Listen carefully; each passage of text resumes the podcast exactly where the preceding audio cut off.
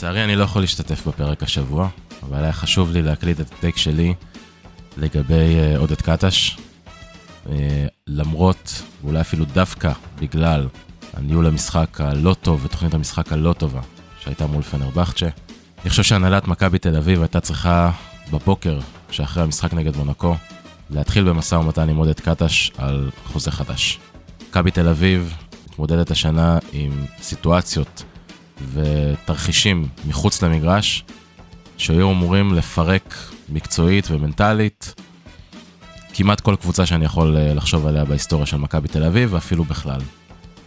ואיכשהו, למרות כל הדברים האלה, מכבי תל אביב, גם אחרי התבוסה מול uh, פנרבכצ'ה, נמצאת במאזן חיובי, נמצאת במאזן שהוא שווה היום מקום רביעי ביורוליג, אם אנחנו לא מתייחסים להפרשי סלים, ואני חושב שהדבר הזה הוא uh, לא פחות ממדהים.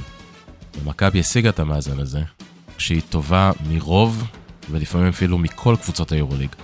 מספר לא קטן של פרמטרים שהם קריטיים לשיטה של אה, עודד קטש. זה מלמד על היכולת של עודד קטש לרתום את השחקנים לשיטה שלו, לאני מאמין שלו, לדרך המשחק שבה הוא חושב שמכבי צריכה לשחק, ולמחויבות באופן כללי לעשות את מה שצריך לדעתו כדי לנצח משחקים. ובאיזשהו מקום מרגיש לי לא נכון ולא הגיוני שכל הבסיס והשחקנים הבכירים בסגל של מכבי תל אביב, למעט ג'וש ניבו, מחזיקים בחוזה, לפחות ברמה התיאורטית, שמשאיר אותם כאן עד סוף הקיץ הבא. ודווקא בן אדם שאחראי אולי יותר מכולם על איך שהשחקנים האלה נראים על המגרש, על רמת המחויבות שלהם, אה, גם כשזה לא תמיד נראה ככה, אה, ועל התוצאות שהם משיגים, ועל היכולת שהם מראים, דווקא הוא, בעוד פחות מחצי שנה לדעתי, הוא למעשה שחקן או מאמן חופשי בשוק.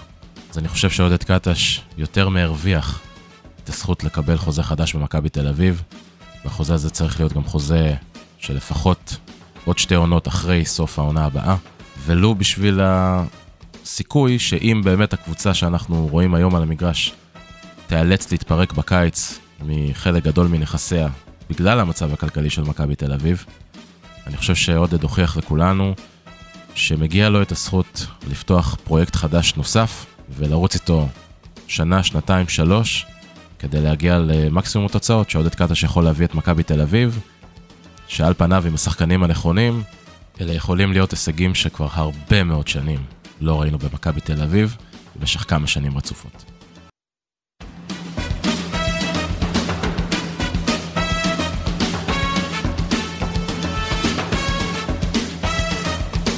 אהלן חברים, ברוכים הבאים לעוד פרק של מכבי פוד.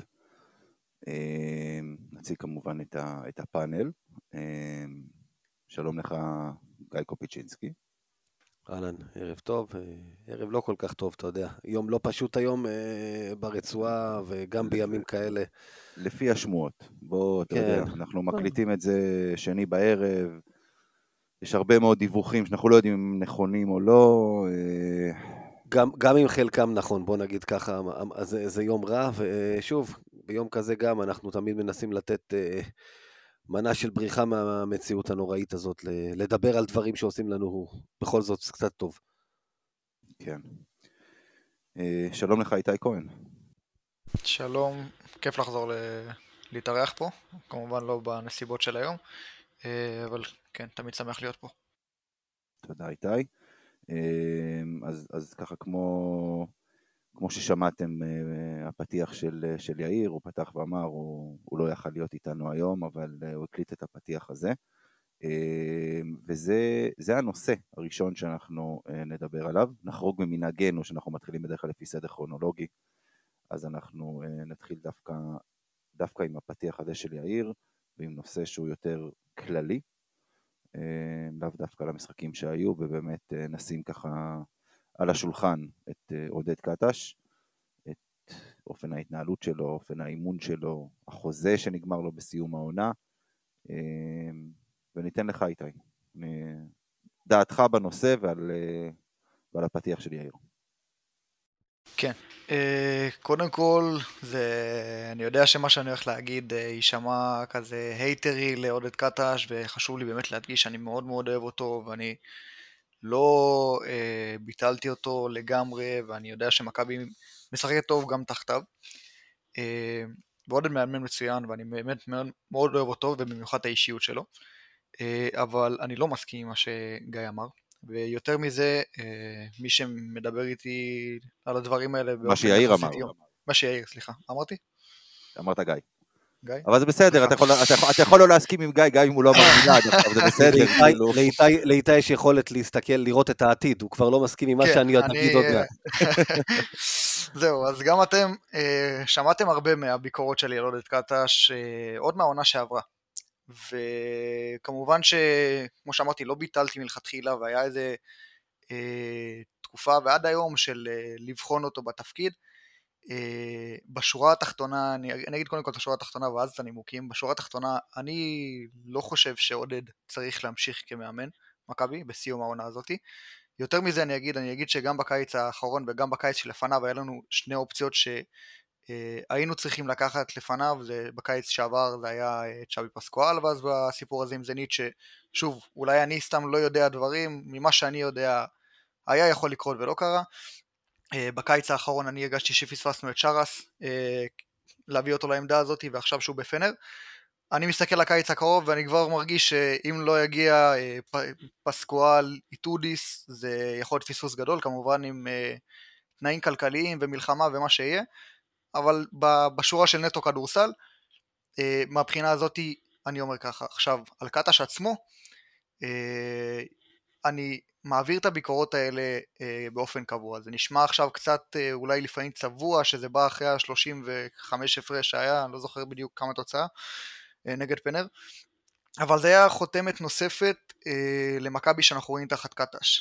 ואפרופו אגב, היה לי בצהריים במקרה, בגלל שידעתי שאני הולך לדבר על זה היום, אה, שיחה עם חבר טוב, אה, אוהד הפועל ירושלים, ששיתף גם את החוויה שלו, שהיא דומה בצורה מטורפת לחוויה שאנחנו חווים עודד אצלנו, אה, של מאמן ש...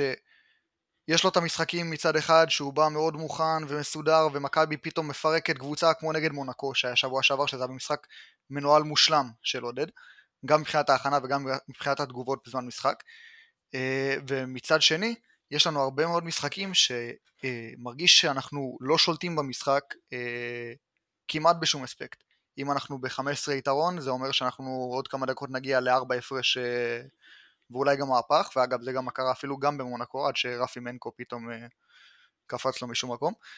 אה, ומהכיוון ההפוך, אם אנחנו בפיגור של 10 או 15, זה בבליץ של שנייה יכול להפוך להיות אה, אה, 30.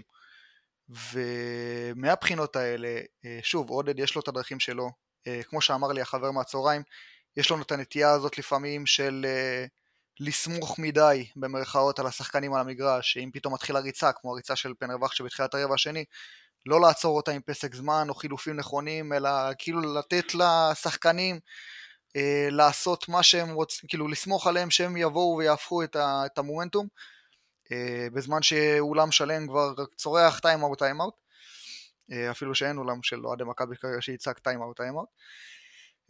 בשורה התחתונה אני מנסה להבין אה, את הכיוון של עודד בדברים האלה. אה, הוא שוב, הוא מאמן טוב, הוא מאמן מצוין, אני באמת באמת מאוד אוהב אותו ברמה האישית, לדעתי. אה, ברמת הסגל שיש לנו, שכבר הוכיח את עצמו, אה, כמו שאמרתי, הרבה משחקים שהוא מנצח אה, למרות עודד, או עם הדחיפה של הבית, למרות עודד במרכאות, כי כמובן יש גם הרבה שחתום עליו. אה, בשורה התחתונה, עודד מאמן מעולה, אבל לרמות שמכבי יכולה ורוצה להגיע אליהם, אה, צריך פה את האקסטרה, אה, ואני לא, לא הרגשתי מהשנה וחצי שלו פה שהוא האדם הנכון להביא אותנו למקום הזה. גיא. אה, לא נכון, סתם, כאילו, זה מה שרציתי להגיד, לא, אבל תראה, יאיר די אמר את הכל, ואני אמרתי את זה שבוע שעבר, שאמרתי, מבחינתי ששנה בכדורסל הישראלי, 2023, אה, מה שאיתי אמר, אה, חסרונותיו של עודד אה, ידוע, ידועים בכל הארץ, כמו שאומרים, אה, מידותיו הטובות, גם מידותיו הפחות טובות. אנחנו יודעים את אה, חסרונותיו, קורה בניהול המשחק שהוא קצת מאחר אה, ב... בקבלת ההחלטה. אגב, מול מונקו עשה את זה בתזמון מושלם בנוסף לניהול המשחק שלו, אבל נדבר על זה. כן, זה מוסר, ואגב, גיא, אני אגיד עוד דבר, שאני גם הדגשתי באמת לכל מי שסביבי, שמתחילת העונה, שבגלל המצב והאין בית והכל, שהעונה הזאת כאילו, אני לא אגיד מה, לא מעניינת אותי, אבל אני לא בא עם ציפיות ואני לא בא עם אכזבות גם בסוף, אבל יש פה איזה דרך מסוימת שממשיכה, ודווקא בגלל שאין בית, ואין את הקהל הזה שמביא ניצחונות ביחד איתו, אז הרבה בעיות אה, צפות והן נהיות מאוד מאוד בולטות. אבל הנה, זה בדיוק העניין, במבחן התוצאה, עם כל הבעיות ועוד בלי הנכס הזה של הקהל ביד אליהו, עודד בעיניי עושה קסמים, ונעזוב רגע את יכולות האימון שיש לו. אה, בעיניי כדורסל התקפי מבריק. אה, חלק מזה הוא גם לסמוך על השחקנים שלו ולדעת, אבל, אבל גם את זה מאמן צריך לדעת. לדעת לנצל את החוזקות של השחקנים שלו, לדעת לתת להם את ההרגשה שהוא איתם. אה, מאמן הוא גם פסיכולוג, הוא גם סדרן עבודה, הוא גם מנהל חדר הלבשה. ואמרתי, בתור אחד שמסתובב לא מעט בחדר ההלבשה הזה, הוא חדר ההלבשה הזה של מכבי תל אביב בשנה פלוס האלה, אם נשים בצד עכשיו את העניין של מרד הזרים בעניין הקיצוץ בשכר, אבל עדיין, זה לא באשמת עודד, זה לא באשמת עודד, והוא עדיין הצליח להביא אותם, כמו שאמרנו, ולשחק כדורסל בשבוע הזה, אחרי כל הסיפור, ולהיראות כמו קבוצה. חדר ההלבשה הזה של מכבי הוא אחד השמחים שאני ראיתי מהקבוצה, אה, וזה לזכותו, ושוב, תוצאות ווייז, כמו שאומרים, המאמן הכי מצליח של מכבי תל אביב בעשור האחרון, מאז דיוויד בלאט, עם, עם זה פשוט אי אפשר להתווכח. אמ, טיפה, טיפה להתווכח היא חייב בכל זאת. אה, הכי מצליח, אני חושב שעונת הקורונה שלנו הייתה יותר מוצלחת ושיחקנו בכדורסל גם יותר טוב ויאניס שלט בקבוצה יותר טוב, למרות שגם איתו הגענו לתקרה מסוימת שהיא הייתה ככה. אבל אני מדבר על אה, יאניס כמכלול, אני לא לקחתי עונה עכשיו ספציפית, אמרתי. מאמן כמכלול אה, כרגע בתור לקחת את התקופה שלו.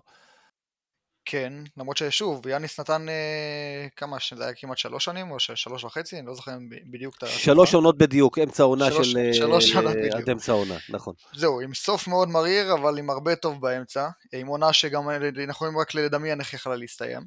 אה, עוד אל שכח שראינו מרחק של סל מלהתהפך עליו לגמרי בסוף העונה שעברה בדרבי ההוא. אה, זה, זה שוב, זה, אני יודע שמה שאני אומר זה לא תהיה דעה פופולרית לכולם, אני גם יודע אגב, כאילו, שוב, בלי קשר למה שאתה אומר שחדר הלבשה מאוד אוהב אותו ושחקנים אוהבים אותו וסומכים עליו, ויש לו הרבה הרבה מעלות שאני מאוד מאוד אוהב. אה, לי פשוט קצת מפריע מעבר לתוצאה הסופית בסוף. שוב, כמובן גם עם מה שאמרתי, בכוונה גם הזכרתי את הנקודה של במרכאות מנצחים למרות עודד, כי היו גם משחקים כאלה. אה, זה התסכול הקטן הזה שאתה אומר הנה תוצאות מצוינות ואני אומר וואלה אפשר פה יותר, יש פה חומר שהוא אפילו יותר מזה. אני לא חושב שהחומר קבוצה שלנו הוא נופל מווירטוס למשל, שנותנת עונה מדהימה עכשיו, אני חושב שאפילו יכולנו להיות מעל וירטוס בסיטואציה אה, יותר נכונה ובלי קשר לבית, מבחינת כדורסל. אה, וזאת נקודה ש, שאני מרגיש שאני מתעכב עליה כי כמה שהיא לא נראית פופולרית ואומרים הנה מה אנחנו מקום רביעי אנחנו מנצחים מלא אני אומר בואנה אפשר פה יותר וזה הפספוס הזה שמרגיש לי. תראה אני, אני אגיד לך משהו אני, אני חושב שיאיר צודק כי צריך לעשות פה איזשהו שקלול של כל מה שקורה בעונה הזו. אי אפשר לנתק את המלחמה, אי אפשר לנתק את זה שאין בית, אי אפשר לנתק את כל סיפור השכר. זה, זה, זה משהו אחד גדול שמעורבים בו כל מיני אספקטים שצריך להסתכל על כל התמונה הגדולה הזו. אה, אגב, הזכרת עניין של סל, אה, מרחק סל אחד מלהתהפך עליו? אתה מודע לעובדה שמרחק סל אחד ב-2004 מכבי של היום זה לא אותה מכבי. היו מתהפכים גם על פיני, כן. בדיוק. חד משמעית, ברור לי. הרגעים הגדולים בכדורסל מוכרים על סל אחד. יפה. אבל אתה יודע, אני מסתכל לפעמים גם לא רק על תוצאה, אלא באמת על דרך. הרי גם שוב, גם עזוב את הסל הזה. משחק לפני זה, חטפנו את הדרבי אולי הכי ביזיוני בהיסטוריה שלנו, במעמד הכי גדול, וזה גם היה עוד דוגמה למשחק הזה של, אתה יודע, שעוד פעם היינו בפיגור 15 ובשנייה הוא הפך ל-30. וזה דוגמה אחת נוספת מהדרך. ברור לי שוב, אני, אתה מדבר על המכלול הכללי, וחד משמעית, אני לא מתייחס אה, רק לזה, אני מסתכל באמת לדברים שהם מקצועיים נטו, כי כמובן, כמובן שאין לי שום בעיה עם עודד אישית, ואני מאוד מאוד אוהב אותו אישית, גם כמאמן אני אוהב אותו. זה לא שעכשיו אני יושב בהיכל ואני כועס על אה, כל אה, פיפס קטן שהוא עושה. אה, פשוט אה, זאת בערך ההרגשה הכללית שלי ככה, עוד מעונה שעברה, שעונה שעברה כאילו הייתה נורמלית מבחינת הארץ. למרות שזאת הייתה עונת הבכורה שלו, ואתה אומר ככה. עדיין ציפיתי, למרות שאני אומר, באתי בלי ציפיות, עם איך שאני מרגיש מהקבוצה, מרגיש לי איזה פספוס שם. תראה, יש, יש שם פספוס, אה, אי אפשר להגיד שלא, ולעודד, יש את החסרונות שלו. אנחנו, אף אחד לא טוען שהוא מאמן מושלם, יש לו לא מעט חסרונות, ורואים את זה עוד פעם, אתה יודע, אתה רואה, אתה, אתה, אתה, אתה קורא מה שהאוהדים כותבים ברשתות, ומה, והקבוצה חוטפת 30 הפרש, ואיך הוא אדיש, ותשבור קרש, ותשבור שולחן, ותשבור לוח, ו... אתה, אתה יודע, עוד פעם, יש הרבה שרואים בזה חיסרון, יכול מאוד להיות שהשחקנים דווקא רואים בזה יתרון במאמן שלא, שלא מאבד את העשתונות, אה, דוגמת ז'ליקו ופאק יו, ג'י ג'י דתומה וכאלה. עוד פעם, זה, זה, אני בטוח שיש שחקנים שמעריכים את זה, ויש שחקנים שהיו מעדיפים שהוא ישבור, אה, שהוא ישבור אה, את הלוח של, של הכדורסל. עד שבולדמן מקבל טכנית והוא מלווה אותו עם אחת משלו. כן, אה, לדעתי, תשמע, אני בכלל יש לי תיאוריה שהעניין של קטש זה, הטכנית של קטש זה הזדהות עם בולדווין. לדעתי, לחבר אותו יותר, אבל זו תיאוריה שלי וזה לא באמת, לא באמת אמיתי. אני, אני, אני באמת חושב, עוד פעם, שאם אתה מחבר את כל מה שקורה פה, בסוף בסוף קטש עושה את העבודה. ושוב, הדרך, אני מסכים איתך שיש פה דרך, שצריכה להיות פה דרך יותר טובה, אין ספק בזה, ועוד פעם ראינו את זה גם בעונה שעברה, שהיו ניצחונות שאתה בא ואתה אומר, אתה, אתה צריך לנצח את המשחק הזה קל ואנחנו מנצחים את זה על הקשקש ועם ה, עם ה, עם ה, עם הלשון בחוץ. אבל בסוף זה מבחן התוצאה. מבחן התוצאה, הקבוצה של העונה שעברה הגיעה למשהו שאף אחד לא ציפה, ש... שאף אחד לא ציפה שהיא תגיע בסיום העונה. מדבר, מדברים כמובן יורוליג. אפילו אני האופטימי, תשאל את גיא, היינו הימורים בתחילת העונה, אמרתי מקום 6-7. מקום 5 היה בגדר חלום. והקבוצה אה, נכנסה שם לקצב מטורף בחודש מרץ. בחודש מרץ, נכון. הנתונים, אגב, בשני צידי המגרש. גם בהגנה הייתה קבוצת, יאיר דיבר על זה, קבוצת ההגנה הכי טובה ביורוליג. נכון. נכון, נכון, נכון. כן, חד משמעית, היה פה ups and downs מטורף, והיציבות משחקת פה תפקיד מאוד מאוד חשוב בטענה שלי. אני יכול להגיד את זה ככה, ובסוף, כשיצאנו מהסדרה עם מונקו, אה, כן, אפשר להגיד חד משמעית שהרגשתי פספוס מאוד גדול. הרגשתי פספוס כי, לא, לא כי וואלה בתחילת העונה חשבתי שנעשה פיינל פור, אלא כי הגענו לנקודה שהיא מאוד, אה, זה שעפה על הדברים הקטנים האלה, ששם זה הדברים הקטנים האלה שאני מרגיש שאנחנו יכולים וצריכים יותר. אני לא חלילה אמרתי שעודד מאמן גרוע ולהעיף אותו עכשיו, אבל אם אתה מסתכל לטווח הרחוק של להחתים אותו לשנתיים שלוש, כנראה שאני לא בעד זה. כי אני לא חושב שלטווח של שלוש שנים קדימה זה משהו שהוא עדיף. בוא, אתה יודע, אה, זה אולי דיון אחר, אבל הזכרת את צ'ארס, וזה באמת, זה ויכוח אחר שאנחנו רואים הרבה, הרבה גם בכל מיני קבוצות וואטסאפ של אוהדים וכאלה, אני לא רואה מה צ'ארס עשה בקריירת האימון שלו יותר מעודד. אה, סליחה, לא, לא, לא, רגע, אני אנסח מחדש, הוא עשה יותר מעודד, אבל הוא גם יותר ותיק מעודד, הוא היה בקבוצות גדולות יותר מעודד, זה סיפור אחר. לא, להוציא את, אה, בוא נגיד, את עונת הפיינל פור עם ג'לגריס, אני לא רואה מה הוא עשה אה, ביורוליג, כי גם להגיע לגמר עם ברצלונה זה לא הישג. אני דווקא ש... יותר, יותר על הטווח של ג'לגיריס אני יותר אסתכל, כי ג'לגיריס היא בעצם המראה שאתה מציב למכבי, אתה לא תציב למכבי יעדים ותקציבים וכוכבים כמו של ברצלונה, אלא דווקא ג'לגיריס. אני לא אומר שבהכרח שאר... גם ג'לגיריס לא אגב, ג'לגיריס זה הצד, הש... הצד ההפוך מברצלונה. נכון, אבל היא לא הווילרבן, היא, היא בעצם הקבוצת לבל מכבי, אני לא יודע כמה בתקציבים וכמה מבחינת אה, ציפיות וטרום עונה וכאלה. אה, אני שוב, אני חלילה לא התכוונתי עכשיו אה, להגיד שזהו, שרס יבוא והכל יהיה יפה פה עשר שנים קדימה, אבל מבחינת, אם הוא על המדף, חד משמעית אני חושב שזה, שזה מאמן שצריך לקבל את הצ'אנס במכבי, במיוחד באווירה, במיוחד בהתאמה. אה, אני רואה פה חיבור שיכול להיות אה, כמעט מושלם. אוקיי, בסדר. אה, אתה יכול להמשיך לטעון את שלך, זאת דעתך כמובן. אני, אנחנו, אני אנחנו יכולים להסביר לך למה אתה טועה. מה גיא? אני, אני רואה את זה הרבה פחות, אני אומר, צ'ארס מתחבר במכבי. אני, אני דווקא רואה פתח להרבה בלאגנים והרבה מריבות עם שחקנים. אז יאללה, שנה... עזוב עכשיו, עזוב את יכולות האימון, אני מדבר ממש רק מבחינת מה שנקרא חדר ההלבשה וה... מה, שרס ובולדווין זה פעם בשבוע זה קרב TLC מה שנקרא. זה פזר אה, חומר נפץ על החבית של האבק של הדלק מה שנקרא, וזרוק את הגפות. אז אני אתפשר איתכם ונלך על פסקואל, אין לי בעיה עם זה. אה, טוב, תשמע, בוא, כן, אוקיי. נראה לי אני- אנשים שישמעו, נראה לי בקצב הזה אנשים שישמעו את הפודקאסט לא. הזה, ישלחו לי הודעות בפרטים מאוד אה, קשות. אבל- דרך אגב, אתה יודע, לא, עזוב רגע פסקואל, עכשיו צריך להגיד את האמת גם. אה, אני לא חושב עם המלחמה והנזקים הכלכליים שיש כרגע, שמועמדות של פסקואל כרגע היא בכלל ריאלית באיזושהי צורה לשנה. חד משמעית. אני אמרתי נטו כדורסל. כל האירועים מסביב הם כמובן לא משהו שאני יכול להביע שום דעה עליהם בנושא הזה. אוקיי, אז, אה, אז, אז פה אנחנו נסיים את ה... את ה אה, אה, סיכום הזה, את, הדבר, את הנושא הזה בעצם על, על קטש ועל אה, מה דעתנו על עתידו. עכשיו בואו נחזור לשבוע שעבר, נחזור לשבוע הכפול, שהתחיל בצורה חלומית, שוב, לא, לא, לא חושב שמישהו מאיתנו, יש כאלה שאמרו שננצח את מונקו, אבל זה הרגיש, גם כשמונקו ככה קצת חזרה, ואז פתאום מנקו צץ לו מאיזשהו, מאיזושהי פינה של הספסל, זה הרגיש כאילו המשחק בידיים של מכבי. לאורך כל הדרך, זה הרגיש שמכבי פשוט הרבה יותר טובה ממונקו, ומכבי תיקח את המשחק הזה. אני טועה? לא, אתה לא טועה. זה, זה היה היופי שבעניין. תראה, כמו שאמרת, אתה במשחק כדורסל, מכבי תל אביב מספיק טובה, וגם הראתה את זה שנה שעברה, לבוא ולנצח את מונקו במשחק נתון. שנה שעברה יכולת גם אולי לא היית רחוק לעשות את זה בסדרה. אה, בטח שזה לא אצלה בבית, גם שזה בלי קהל, אבל כמו שאמרת, השליטה הזאת בקצב, מההתחלה ועד הסוף, אתה הובלת, לדעתי, אתה יודע, ברבע הראשון היה עוד קטע שהיתרון קצת החליף צדדים, מאותו רגע, הובלת כל המשחק.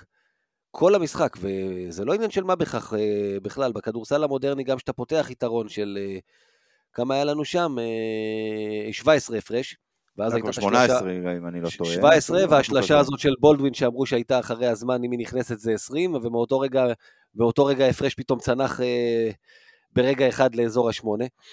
אז אה, שם הייתה אולי איזושהי נקודת מפנה, אבל גם כשזה ירד, כמו שאמרת, מכבי ידעה כל הזמן להחזיק את היתרון, מכבי ידעה לשלוט בקצב. אה, גם כשהיתרון ירד, אתה יודע, איתי, דיברת על זה קודם, בסוף זה גם מייק ג'יימס שנכנס לאטרף שלו, ופה המאמן הכי גדול לא יכול לעצור את זה שהוא נכנס לסל יש גודל של ביוב, אה, הוא עם ידיים בפנים והוא קולע. זה, זה היתרון של מונקו, יש לה בכל זאת סטאר קווליטי כאילו מטורף, קבוצה עם המון כוכבים, עם המון איכות וכוח אש בהתקפה. וברגע שהיא נכנסת לזה, או אפילו שחקן אחד, כמו אם זה מייק ג'יימס נכנס לזה, קשה לך לעצור את זה. היא גם קבוצה שכן יודעת לשמור, ומכבי עדיין קלה לה על הראש 93 נקודות. וזה ביום מאוד בינוני של לורנזו ושל בולדווין. אבל את זה אה, כבר ראינו. את זה כבר ראינו. ראינו שגם בימים לא טובים של שניהם, מכבי עוברת את אמת, ה-90 נו. נקודות, כי תמיד יש מי שמתעלה. אז יפה, אני חושב שזו עוד נקודה לזכותו של קטש, אפרופו הדיון של, של קודם, כאילו שמכבי מספיק איכותית לעשות את זה, לא עם אה, שינויים מאוד מאוד גדולים מהעונה שעברה, ששנה שעברה זה היה נראה לך די בלתי אפשרי. אגב, כל השבוע הזה, בשני המשחקים קלענו באזור 45% משלוש, הרמנו יפה את הממוצע שלנו. אה, הבעיה מול פנר היה... חצי גרבג' 2, כן. כן, הבעיה בפנר היה אחוז משניים, אבל בסדר. המשחק השני, אתה יודע, באמת שקשה לי להגיד עליו משהו, זה מסוג המשחקים, אגב, דיברת איתי על ההתפרקויות האלה, נגעת גם בהפועל, אתה יודע, בסוף היו כבר שלוש כאלה השנה ביורוליג, אה, התפרקויות, שאתה מתפרק בסטייל, מה שנקרא. קודם כל, צריך להגיד, בליגה ארוכה ומתישה כמו היורוליג, זה קורה, בטח בשבועות כפולים, זה קורה. זה קורה לעוד קבוצות, קבוצה זורקת את המשחק לפח, אחרי רבע שני שהתפרקת וזה כבר לא על בכיוון שלך, שחקנים הפסיקו להתאמץ, צריך להגיד את האמת. ראו, פנר קלה שם אזור ה-80% משתיים, זה, זה, זה אומר טיולים. אה, אני לא לוקח קשה, אני חייב להגיד, כי שוב, פעם אמר הר אלכס פרגוסון על מנצ'סטר יונייטד, ה-5-0 שהם חטפו, זה עוד יום בהיסטוריה. אתה יודע מה, אפילו את הדרבי הזה שהזכרת. אני בסוף זוכר את האליפות, אני באמת, אני, אני כאילו לא זוכר את המשחק הזה כבר. בסוף, עם כל הזה שאנחנו מכבי ואנחנו לא אוהבים לחטוף ככה בראש, שמדובר על משחק אחד, זניח, בעונה, בעונה ארוכה, לא זוכרים את זה. מה שחשוב הוא לספור את המאזן ניצחונות, זה מה שחשוב. אני, אתה יודע, אני, אני תמיד אומר, אני תמיד אה, חוזר ל-2014, חטפנו חבילה מצסקה, חטפנו חבילה מריאל, אבל ב, ב, ברגע האמת, ניצחנו את שתיהן. אה, אז ברור שזה קצת, אה, עוד פעם, זה, זה, זה, זה משהו שהיה מקרי, נגדיר את זה ככה, אה, באותן, אה, באותה עונה. אה, מן הסתם זה לא אומר שזה יקרה גם עכשיו, אבל, אבל אני כן מסכים איתך, גיא, שעוד פעם, זה, זה ערב אחד, נכון שזה היה כבר פעם שלישית העונה, אבל זה עדיין ערב אחד אה, אה, בשבוע כפול, שיכול לקרות. יכול לקרות. מכבי לא קבוצה שמתפרקת לך כל משחק, ונגד ברצלונה, ונגד אה, אה, הקבוצות, עוד פעם, הקבוצות של הטופ, מצד אחד, אה, אה, עוד פעם, את מונקו, למרות שפעם אחת חטפת בראש, אבל פעם אחת כבר ניצחת, ריאל מדריד זו, זו ריאל מדריד, אין, אה, אין בכלל פה על מה לדבר, ופנרבכצ'ה גם, ניצחת ב, ב, ב, בסיבוב הראשון, חטפת בראש במשחק, ב, ב, במשחק השני. הבעיה היחידה, היחידה פה, מהלחטוף בראש, אגב, נגד שתי הקבוצות האלה, זה שבטעות אתה יכול להילחם איתם על מיקום. כן. ואז אתה מקבל פה את כל הצינור, מה שנקרא, וזה יכול לסבך אותנו, אבל עוד פעם, זה... אתה יודע, אם, בוא, בוא נגיד ככה, גם עכשיו, אתה יודע מה שמסתכלים על זה השנה? קודם כל, אני לא מאמין שאתה תילחם איתם על מיקום וזה מה שיפריד בין 10 לבין 11, בסדר? פליין ופלייאוף. אם זה מפריד בין 6 ל-7, וואלה, אכלת אותה. גם את זה אני לא רואה. הדבר היחיד שאני יכול לראות זה אם זה יפריד בין מקומות של פליין ל-7, ל-8, ל-9 במקרה הכי גרוע, ולדעתי בסוף, אתה יודע, מונקו לא תהיה שם. מונקו איכותית מדי, היא תצבור, היא תיכנס לקצב שלה, היא תהיה מעלינו ככה או ככה. פנר זה סיפור אחר, זה כן יכול להגיע לזה, אבל עוד פעם, לא מאמין שזה יביא אותנו למקום של אנחנו נבקיע על זה, בגלל זה מקום 6 או 7. תשמע, אה, לגבי מונקו, והשנה גם אין, אין לנו בית, אז 7 או 8 או 9 או 10 זה כבר באמת לא חשוב. אני, דבר אחד שאני יכול להגיד לך לגבי מונקו, אה, בקיץ, אני אמרתי, שאני לא זוכר אם אמרתי עד דצמבר או עד מרץ, שמייק ג'יימס וקמבה ווקר שם מפוצצים אחד את השני, אז מסתבר שטעיתי פשוט לגבי רק אה, קמבה ווקר, אה, נו, וואי, אליו קובו, עכשיו. קובו מרביץ למוטי יונס. כן. רבי מוטי יונס. כן, אז, אז uh, כבר יש כל מיני דיווחים, איזה קבוצה, לא זוכר, טורקית או צרפתית, לא יודע מה שכבר רוצים את אוקובו. הם הוציאו הכחשה מאוד מהר, ואמרו שהם הולכים להחתים את מייקל ג'ורדן במקומו מונקו. כן, בדיוק. כן. ואגב, אחד... איסטנבול בשק שהיר, זה כן. בדיוק. זה, זה מאוד ריאלי. אין בעיה, אבל, אבל אז אחד המאזינים שלנו הגיב לציוץ הזה של מונקו, ואני עוד מעט אני אבדוק מי זה, אני אגיד את השם שלו, זה היה ענק, אומר, החתמתם אותו, ושמו את התמונה של השופט. אז למה שלא תחתימו את מייקל ג'ורדן? נהדר, פגז זה היה, תגובה מצוינת, אני אבדוק עכשיו את השם שלו. כן, אני עכשיו איתך איתי. Uh, טוב, אז על שבוע שעבר די כיסיתם באמת הכל. Uh, עוד נקודה על uh, מונקו דווקא אני אגיד, זה שבאמת אני חושב ששתי הנקודות שהכי אהבתי לראות שם, זה באמת את הביטחון שהולך ונצבר אצל סורקין, שהתחיל את העונה מאוד מבולבל עם המלחמה, וגם אה, רפי מנקו, שמראה שהוא כן יכול לתרום בקבוצת יורוליג ברמות הגבוהות, גם אם זה עשר דקות של הגנה, של שלשות, אה, שזה גם חשוב במיוחד השלשות, שאנחנו קבוצת שלשות מצוינת עכשיו, אז אה, הוא בהחלט תורם לעניין הזה. ובאמת, גם זרקת את זה במשפט, המהפך המוזר הזה, אני אגיד, שגם נגד פנר וגם נגד מונקו היה לך שתי ניצחונות ששלטנו בהם והיה מדהים ומצוין, ומהכיוון ההפוך הפצצות האלה לפנים. אה, נגד ריאל, אני, אני מאוד מקווה שאם נצליח לעשות את ההפתעה הזאת ולהשלים שלוש משלוש בסריה הזאתי. אה, בגדול, אה, כן. זהו, וכמובן בונזי קולסון שהיה MVP, MVP המחזור בשקט בשקט איך שהוא מגיע כל פעם למספרים המטורפים האלה. זה מספרים שגם הוא לא מגיע אליהם כל יום, 27 נקודות מדד, לא, 34... שהוא מצליח פתאום להגיע, תמיד אתה פתאום מרים את הראש לסטטיסטיקה, אתה רואה בונזי קולסון עם 22 נקודות בארבע זריקות מהשדה איכשהו. קולע מהיציע בסוף המשחק איכשהו. כן.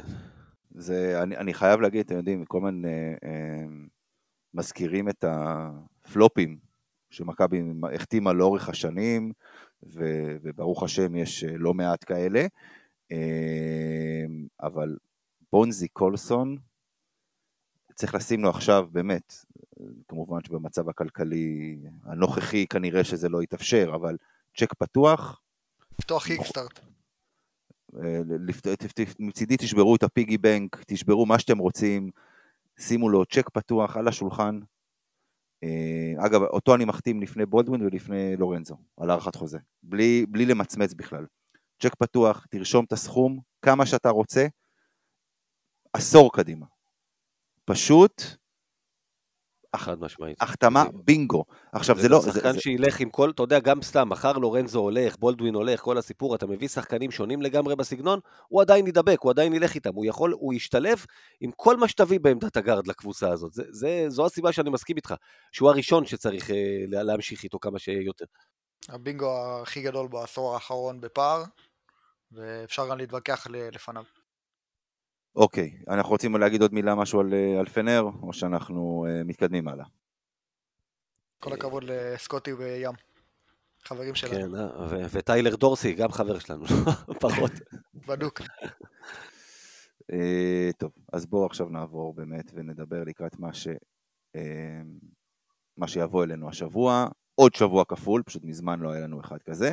Uh, יום רביעי מארחים במרכאות בולוניה בבלגרד, וביום שישי מתארחים בבלגרד uh, אצל פרטיזן. כן, עושים, אבל זה לא אותו מגרש, אתה יודע, זה כאילו... כן, כן, כאילו... זה, זה לא אותו מגרש, אבל זה... אבל זה מצחיק. לוקחים את האוטובוס, כאילו, אתה יודע, אבל זה, זה מצחיק אותי, הקיצוניות הזו שהולכת להיות. יום רביעי, אולם ריק, שומעים את החריקות של הנעליים על הפרקט, יום שישי אתה לא שומע את עצמך חושב. יום שלישי, 18 אה, אלף פסיכופטים על הראש שלך, כן, זה כאילו...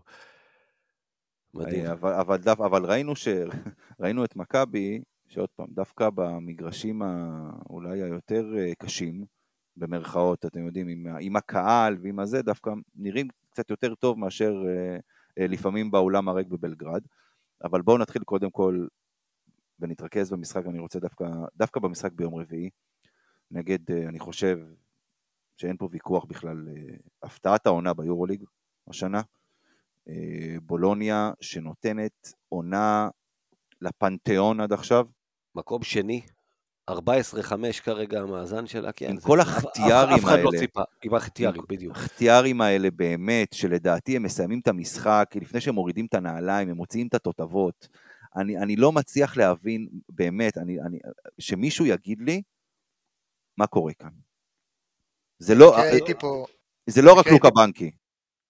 במקרה הייתי פה בפודקאסט גם בתחילת עונה, שעברנו על הקבוצות וסיקרנו איך תהיה העונה ביורוליג. ואפילו לא הזכרנו אותם, תקן אותי אם אני טועה, זה, הם לא היו ברשימת קבוצות שדיברנו עליהם בכלל, זה פשוט היו עוד איזה וילרבן או לא, כאלה ש, שלא יעניינו לא, אותנו. זה לא וילרבן, יש שם כוכב על כמו טוקו שנגליה, אתה יודע, לא... כן, לא אבל הם פשוט... אבל הוא היה אחרי עונה רעה. כן, הוא היה אחרי עונה רעה, וטאודוסיץ' שעזב, עונה שעברה הוא לא היה טוב. לא, אני יודע, אני, אני חשבתי לעצמי, אמרתי, אתה יודע, וואלה, אם הם יפתיעו, הם ייכנסו לפלייאוף, כלומר זאת תהיה ההפתעה מבחינתי, עם, עם, אה, אני חשבתי שהם במקרה הטוב הם יאבקו על הפליין, כי בכל זאת זה וירטוס בולוניה, קבוצה עם כסף, עם שמות, אבל אתה יודע, לא ציפינו למה שיקרה, אתה יודע, שדיברנו עליהם בתחילת העונה, איתי אומר, לא הזכרנו, גם היה שם סקריולו, לא ציפיתי שיבוא לוקה בנקי, אתה יודע, איפה היית כל כך הרבה שנים אה, וזה, ויעשה כזאת עבודה? שנה שעברה אמרתי שמקס ויטיס הוא מאמן העונה ואפשר היה להתווכח על זה, השנה לדעתי אין ויכוח על מי מאמן העונה בינתיים ביורוליג. בינתיים אה, לא. סימן קריאה, זה לא סימן שאלה. אין, אין ספק בזה בכלל, ו, ושוב, אה, גם לא היו להם אה, שינויים כאלה קיצוניים בסגל משנה שעברה לשנה הזו, ו, אבל זה, זה באמת... צריך להגיד שיש שינוי מהפעם הקודמת שפגשנו אותם. ג'לן סמית כבר לא, אנטה ז'יז'יץ' כבר כן, זה כבר יתרון שלנו. זה, זה חד משמעית, זה משהו שלא היה לך במשחק הקודם, ואנטה ז'יז'יץ' שאנחנו מכירים, שהוא על המגרש, תוקפים, פיק אנד רול ועליו, ואודרופ, כאילו אין שאלה בכלל. כן, אגב, באופן זה... כללי, זה קבוצת, אחת הקבוצות החוסמות הכי גרועות ביורוליג, מה שאומר ללכת לסל, לא להעיף מבחוץ, ללכת לטבעת בכל הזדמנות. יש לנו, יש לנו את השחקנים שיכולים לעשות את זה.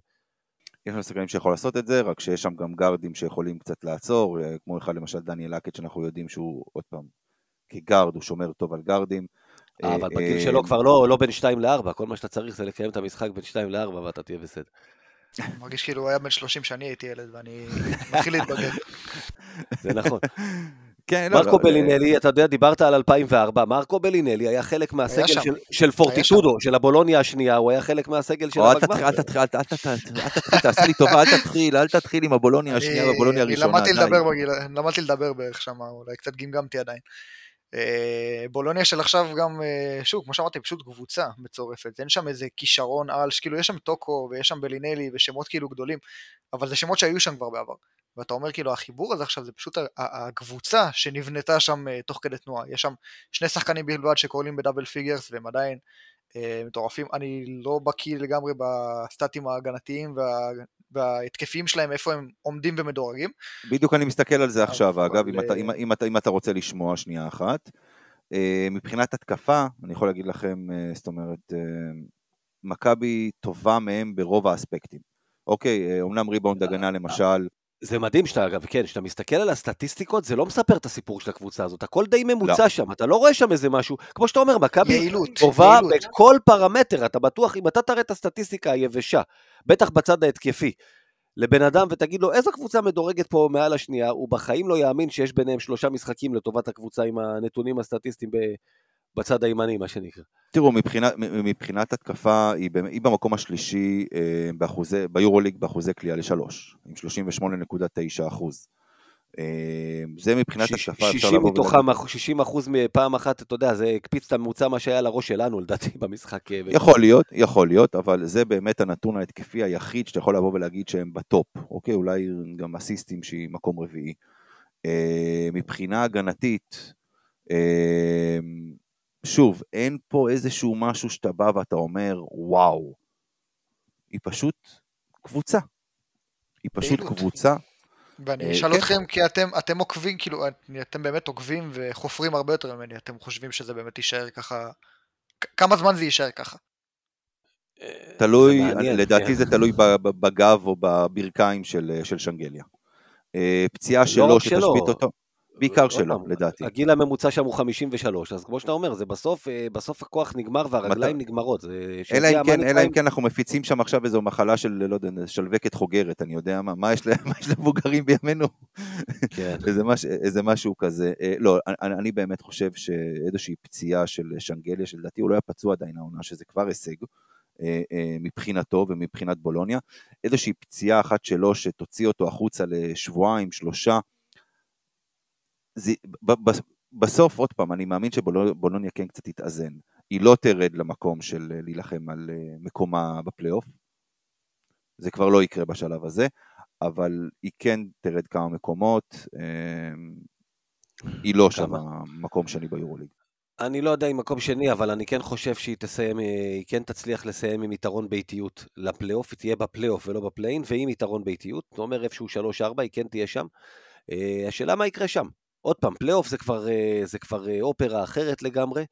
מצד אחד יש לה את השחקנים המנוסים שיכולים לקחת אותה שם, מצד שני השאלה כמה רגליים יישארו להם, וזה גם עניין של מצ'אפים, את מי הם יקבלו, אבל אף אחד לא ייפול, אני לא אפול מהכיסא אם היא תבוא ותעוף בפלייאוף, אבל אתה יודע, יש לזה עוד מלא זמן. בתור התחלה, מכבי תל אביב עכשיו, אני, אני לא תופס אותנו כאנדרדוג במשחק הזה ברגע שזה לא אצלם בסגה פרדו וירטוס ארנה. אה, ברור שאם זה היה ביד אליהו הסיכוי היה יותר לטובתנו, עדיין למכבי תל אביב יש כלים, לנצח אותם.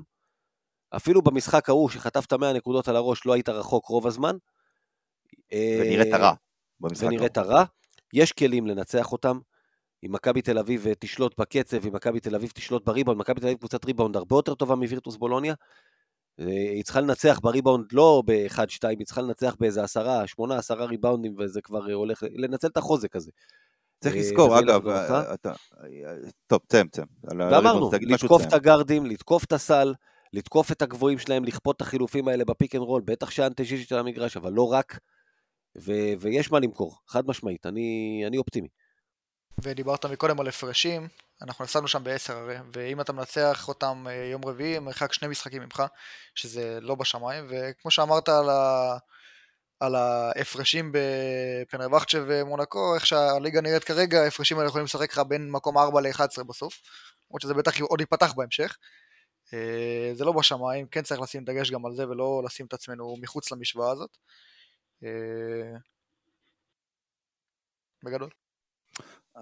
אני רוצה להגיד, ואתה הזכרת קודם את עניין הריבאונד גיא, אה, בשני המשחקים האחרונים, ניבו, אתה יודע, שדיברו עליו, ואנחנו גם דיברנו עליו כל כך הרבה, אחרי שהוא נתן כמה משחקים אדירים, הוא חזר קצת לגודל שלו, לגודל הטבעי שלו, נגדיר את זה ככה.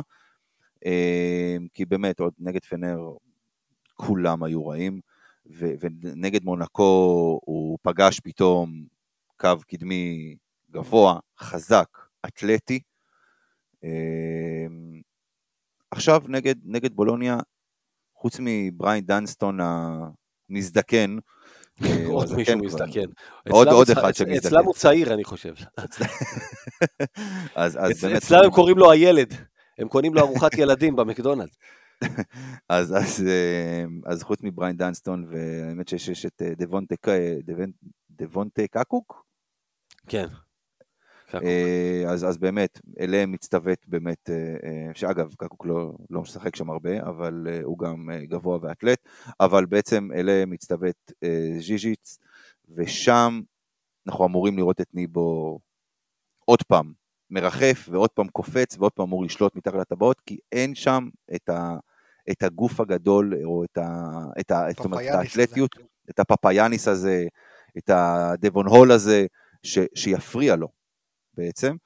אמ, אז זה היתרון ש, שלנו פה, אבל אני, אני מסכים שאנחנו צריכים לרוץ, לרוץ, לרוץ, לרוץ, כמו משוגעים לרוץ במשחק הזה, כי צריך לזכור גם, זה שבוע כפול שני ברציפות. אה, יש מצב שאנחנו מבלבלים את המוח ושבוע שבוע, שבוע הבא נבין איזה דפקטים יצאנו, שאנחנו מדברים על הזקנים האלה שהם לא יכול, שהם יהיו עייפים ובסוף נקבל בראש מהם אה, והם ירוצו ואנחנו פחות, אבל זה משהו שעוד פעם מכבי חייבת לעשות. ובואו נדבר עכשיו, בואו נעבור למשחק השני. אם אפשר אה, נקודה אחרונה על ליבו, שזה גם תקף בדברים האלה. אה, שאתה אומר כאילו, הוא נתן כמה משחקים אדירים, זה נכון, סיים כל פעם 11, 9 ריבאונד. זה לא ג'וש ניבו שאנחנו מכירים בדרך כלל. גם עונה שעברה, גם העונה, הוא עומד על ממוצע של באזור השישה ריבאונדים. זה תמיד נע גם בטווחים האלה ולא עם איזה קפיצות uh, גדולות מדי.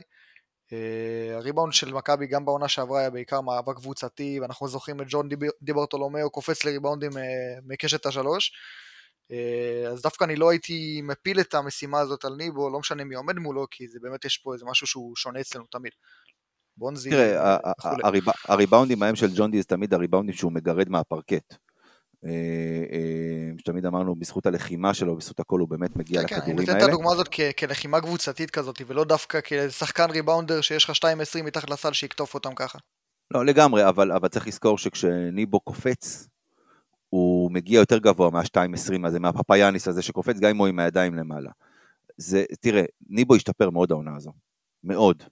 לגמרי, אה, ואם דווקא אני אשים את הנקודה, החוזקה שלו, זה שגם כשהוא רואה איזה פפאיאניס כזה, הוא לא מנסה לקפוץ לו מעל הראש לריבאונד, אלא חוסם אותו בבוקס אאוט מטורף ש, שפותח הצידה לבונזי, ללורנזו, לבולדווין, לאסוף את הריבאונדים האלה.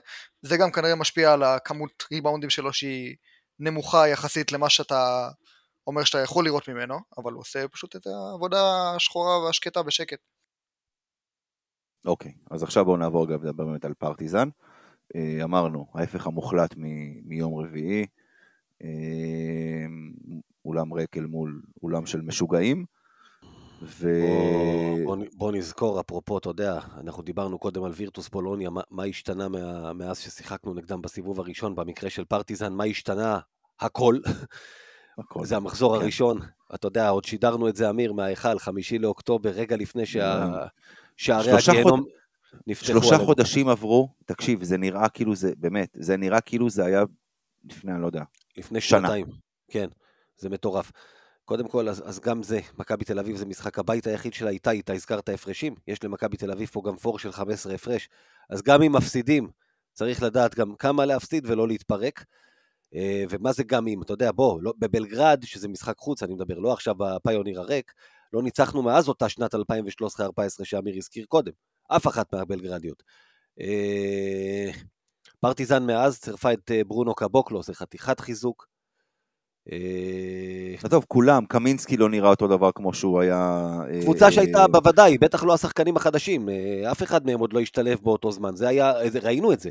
אז הייתה את ההמשכיות של מכבי מול קבוצה ששינתה ארבעה שחקנים מאוד משמעותיים בסופו של דבר, שאקסום עזב אותם ושלסור עזב אותם כמובן, והביאה שחקנים שהם שומרים פחות טובים, אבל אוברדוביץ' לאט לאט מתחיל להבין מה הוא עושה איתם. זה יהיה אופרה אחרת, כמובן לא רק בגלל הקהל, היא תהיה כבר קבוצה הרבה יותר מחוברת.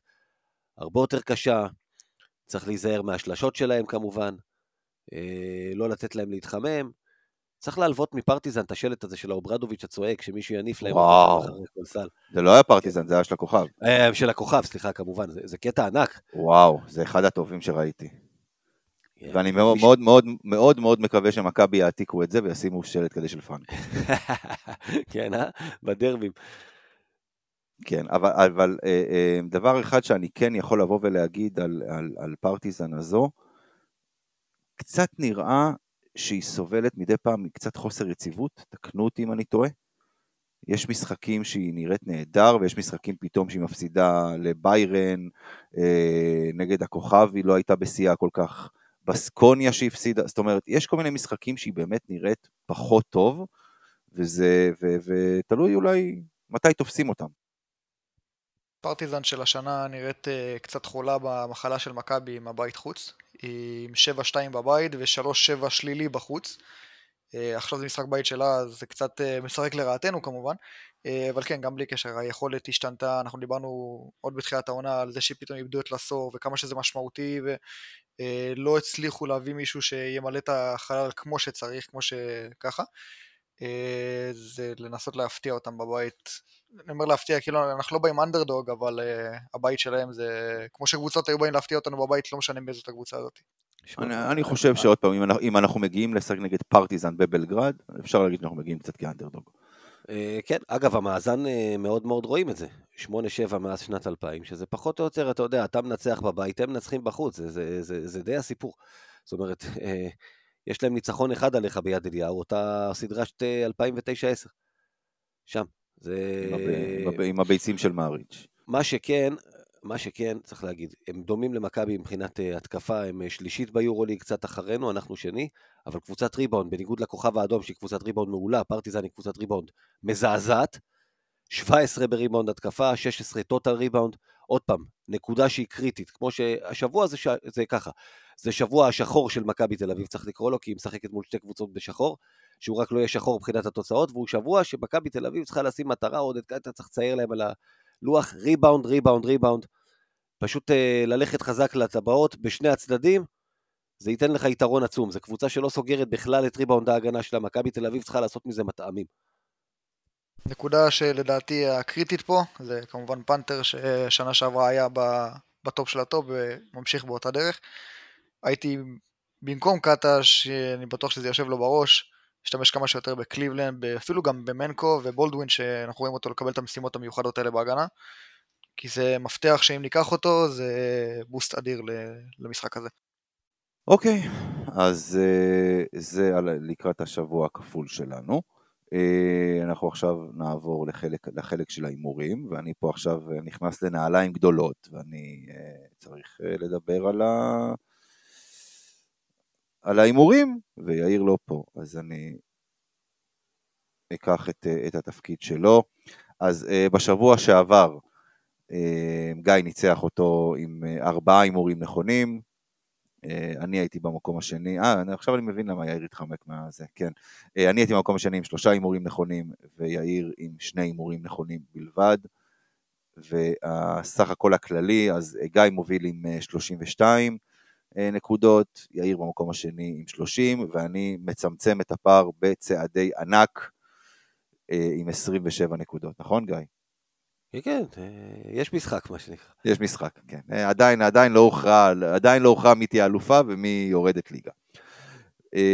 טוב, לגבי ההימורים של המאזינים שלנו, אז שמעון בסה שומר על המקום הראשון, מאי טוקטלי עולה למקום השני, אה, הראל דגן ואלעד מוטולה בשוויון במקומות 3-4, וגיא קריאף ואיתי תלם בשוויון במקומות 5-6. ממש המאבק פה על הקונפרנס ליג חי וקיים. אה, וההימורים שלנו לשבוע הכפול הקרוב הם כאלה. רגע, ברכה לי הרשימה. טוב, הימור ראשון, under over, חצי ניצחון השבוע. over. נגיד רק שיאיר אה, אה, מהמר על over, אה, ואני איתו. גם אני. מנצחים את בולוניה, מפסידים כרגיל בנוהל ב- לפרטיזן. אובר. יפה. כולנו אופטימיים, זה לא מסמל טובות. לא, מכבי עד עכשיו, שים לב, בכל השבועות הכפולים של השנה, 1-1, אז גם עכשיו, 1-1. כן, כן. אני זוכר נכון, אראלה פרסם איזה נתון כזה, שמשהו כמו 20 שבועות, וב-17 מתוכם עשינו 1-1, ו-3 עשינו 2-0. בערך אני זוכר. כן, נכון. זה? מה, לא עשינו אף פעם 0-2? לא, ב-20 לא. האחרונים, זה קרה בעבר, עשית 0-2, אתה יודע, עונה 19-20 היה לך 0-2 אה, אה, בתוך השבועות האלה, אבל מאז, לא. דווקא ב-19-20? 19-20, אה, לא זוכר, בקושי הפסדנו שני משחקים, אז זה באותו שבוע. 19-20 היה לך שבועות כפולים או שני הפסדים או שני ניצחונות, זה היה כל הזמן ככה, שם לא היה לך אחד-אחד, פחות או יותר. אוקיי. הימור שני על המשחק נגד בולוניה, מצ'אפ רייטינג, זאת אומרת מדד בין בונזי לשנגליה. טוקו. בונזי. בונזי. אני, אה, לדעתי עוד פעם, אגב, אני, אה, אם אתם רוצים את ההימור שלי, אני מאמר שאנחנו מנצחים את בולוניה, וזה לא יהיה צמוד. אה, לא משחק שיגמר על 4-5 הפרש לכאן או לכאן, ולדעתי בונזי ייתן תצוגה. הימור שלישי, מדד בין רגע, לא- סורקין... לא הקראת את של יאיר. אה, סליחה, סליחה, סליחה, יאיר מהמר על, על שנגליה. אה, גיא רצה שנקריא את של יאיר כדי שהוא לא, לא יהיה לבד בהימור שלו, שאם הוא טועה. שתיים, שתיים. כן. אה, אוקיי, אז אה, עוד מצ'אפ מדד בין סורקין לזיזיץ'. שני סנטרים, לא ראשונים, נראה לי. סורקין, סורקין כי אני חושב שזיזיץ' ישחק דקות מאוד מועטות. כן, אני מסכים, כנ"ל. גם אני מהמר על, על סורקין, וגם יאיר הימר על סורקין. Uh, עכשיו אנחנו בעוד מצ'אפ, אבל הפעם זה נקודות, בין בולדווין לפנתר. יאיר הימר ש- על פנתר. אה, חושב שהמצ'אפ הכי מעניין של בולדווין הוא עם אן פנתר בדרך כלל, יותר מאשר עם אה, קווין פנתר, זה, זה, זה הטכניות שהיא שורקת לו, אבל כן. אה, או, זה, זה מצ'אפ קשה, אתה יודע מה? אה, אני מהמר על בולדווין, אגב. אני הולך איתך, אני הולך עם וייד. אני הולך עם פנתר, ואני חושב שבולדין צריך להתחיל להוציא טכניות חזרה אוקיי, לאין אז פנתר. גם, גם, גם יאיר הימ- אה, הימר על, אה, על קווין פנתר. הימור הבא, מי תמסור יותר אסיסטים, מכבי או פרטיזן? צריך אה, אגב אה, אה, להגיד, אם אתם רוצים את הנתונים, הם, אה, המרח... ההבדל בין מכבי לבין אה, אה, פרטיזן עצום. באסיסטים, מה? הוא עצום לדעתי, פרטיזן היא קבוצת אסיסטים חלשה. אה, מקום 14 ביורוליג. נכון, נכון, 14. נכון. אבל שוב, אתה ש- יודע, הכל תלוי בסוף איך המשחק מתפתח. מכבי, הולך עם הסטטיסטיקה. גם אני. מכבי, ובמשחק בבית, אז שהיה חיים נורמליים, היה 31-18 באסיסטים. בסדר, בגלל זה גם המשחק נגמר ב-15 הפרש. 15 הפרש, אז גם פה יהיה פער גדול. ואגב, המשחק ה-31 ההם זה יותר אסיסטים ממה שריאל מדריד דווקא השבוע עם ה-130 נקודות שלה, אם אני זוכר נכון. אוקיי. אה, גם מאיר הימר על מכבי, הימור מספר 6, ממוצע ספיגה שבועי, 89 וחצי נקודות למשחק. אנדר או אובר? הגענו למספרים של NBA פה. אה, מה, הולך עם 90? 90? זה- אני אני הולך עם אובר. אנדר. תשמע, רגע, עכשיו, אתה יודע, אחרי מה שקרה בין ריאל והנדולו, מה- מה- מה קורה במצב של 7,000 הערכות? זה נחשב 40 דקות או נחשב הסך הכל? לא, לא 40 אני- דקות, 40 ראית דקות. איזה, הנה, איזה, אני- איזה ניפוח מספרים הם הביאו שם, אתה יודע, התחילו לדבר על כל השיאים, שברו למכבי את השיא של ה-123 נקודות, אמרתי, לא, אחלה, באמת, אבל עשינו את זה זה- ב-40 דקות, הם בדיוק. שיחקו 60. מצד אה, שני, הם שיחקו, זה היה ריאל נגד הנדולו ולא סקבוליני פזרו, אתה יודע. אה, מה אני אגיד לך, אתה יודע, הייתי בטוח שמונקו תקלע אובר ואז הגיע 83, אבל איזנו את זה ב-107 מ-0, קשה, זה הימור קשה. וואו, אה, פרטיזן בב- בבית, בטח תתפוצץ עלינו, אני אלך אובר. אוקיי, יאיר, איתי, אתה גם הימרת אובר, נכון? כן, אז גם יאיר אמת. over, אני- אני מהמר על under, והימור אחרון, ריברו, פלוס ווב, ממוצע הנקודות למשחק, תשע וחצי. under. under כי ריברו בתקופה מזעזעת, וווב בד- אה, בדיוק. לא לא ייתן את המספיק. אני הולך, אני מהמר על over, אה, וגם יאיר הימר על over. אה, זהו, אלה ההימורים שלנו לשבוע הזה. גיא, יש לנו שיעור היסטוריה שחוזר ככה לאיזה קאמבק נחמד וקצר, וירטוס בולוניה, הזכרנו אותה. אה, אנחנו הולכים לשנת 91-2. אה, השנה האחרונה לספירת, למניין 23 האליפויות הרצופות של מכבי תל אביב בליגה. אה, רגע לפני פיני והדובדבנים וגליל עליון, אז בעונה מבחינת ראשונה, איתי ש- אתה מדבר פה על על תקופה שהוא לא... פרה-היסטוריה, פרה-היסטוריה, לא, לא, היית בת, לא היית בתוכניות, העולם בכלל לא. היה שכוח, אז אני אשאל את אבא איפה היינו בזמן הזה. תשאל את אבא איפה הוא היה בתור התחלה. לא, לא לא בטוח שההורים שלך עוד היו נשואים לפי החשבון שאני עושה, אתה יודע, גם יכול להיות. היו, היו. אוקיי, אה, בזמן הזה, באותה שנה או אחת אחרי, על. הכיפאק. אז הנה, אז אה, עונה 91-2, מכבי תל אביב. אה, בפעם הראשונה בעצם גביע אירופה לאלופות הפסיק להיות בית גמר אחד של שמונה קבוצות, הפך לשני בתי גמר של שמונה קבוצות כל אחת, וכך אה, ארבע ראשונות מכל בית הצטלבו אחת עם השנייה, וכך קיבלנו בעצם סדרות הצלבה בפעם הראשונה. אז במחזור האחרון של הליגה הסדירה, מכבי תל אביב פגשה ביד אליהו את קנור בולוניה, שהיא וירטוס בעצם, זו אותה קבוצה. למשחק של ניצחון... די, די. לא, לא, לא, זהו, אני עוצר את כל אה, אוקיי, מי זה וירטוס, מי זה סבבה, יופי, סבבה. לכו לארכיון, תשמעו שם. אה, בקיצור, ניצחון למכבי תל אביב היה מסדר לה אה, בוודאות את אחד משני המקומות הראשונים בבית ויתרון באיטיות בהצלבה. מכבי תל אביב הצליחה, מייק מיטשל, להשוות ככה איזה עשר שניות לסיום לשוויון 81. בולוניה טסה את המגרש, שאז לטוס את המגרש זה אומר שלקח לה שמונה שניות להגיע לצד השני. ככה טסו את המגרש בשנות ה-90, לקח הרבה זמן ללכת. והשחקן הסלובני שלהם, יוריס דובץ', למי שמכיר, קיבל כדור מהפינה, הרים זריקה, שם סל. עכשיו, היום יש מוניטור ודברים כאלה, אז לא היה מוניטור, המוניטור היה שמעון מזרחי. כאילו, זה ממש ככה, תראה, ראו, אתה יודע, בוא, אתה מסתכל היום, אתה רואה שהוא הוציא את הכדור שתי שניות לסיום, תקשיב, אין פה, אין פה ויכוח. לא, השופטים לא היו צריכים היום מוניטור, אבל שמעון לא אישר את הסל.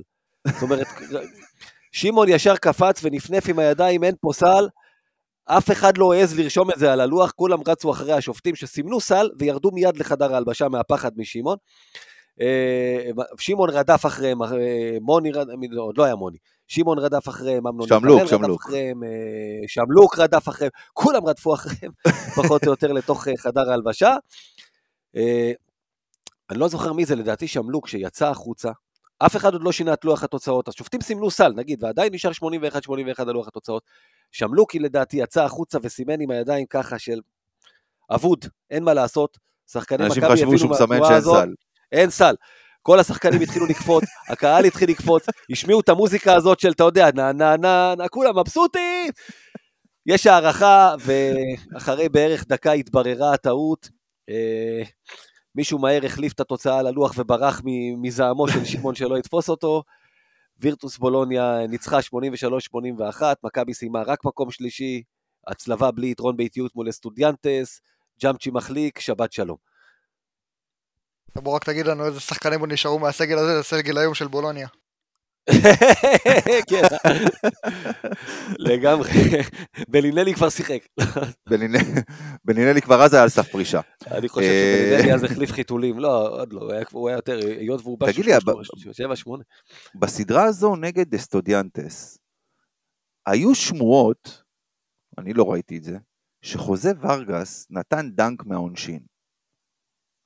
לא זוכר כזה דבר. לא זוכר כזה דבר? לא, לא זוכר. חוזה ורגס היה חתיכת כף קפיץ, אבל אני לא זוכר דנק מהעונשין. לא יודע, אני זוכר איזה משהו כזה מעורפל, אבל אולי אני גם כבר בגיל שזה, אזור הגיל של שחקני בולוניה, אז הזיכרון לא משהו. אה, טוב, אז אנחנו כאן מסיימים את הפרק. אה, נגיד כמובן, התחלנו עם זה בהתחלה, נגיד את זה גם עכשיו. הקלטנו את הפרק הזה הערב, יום שני, בצל שמועות על יום קשה מאוד בעזה.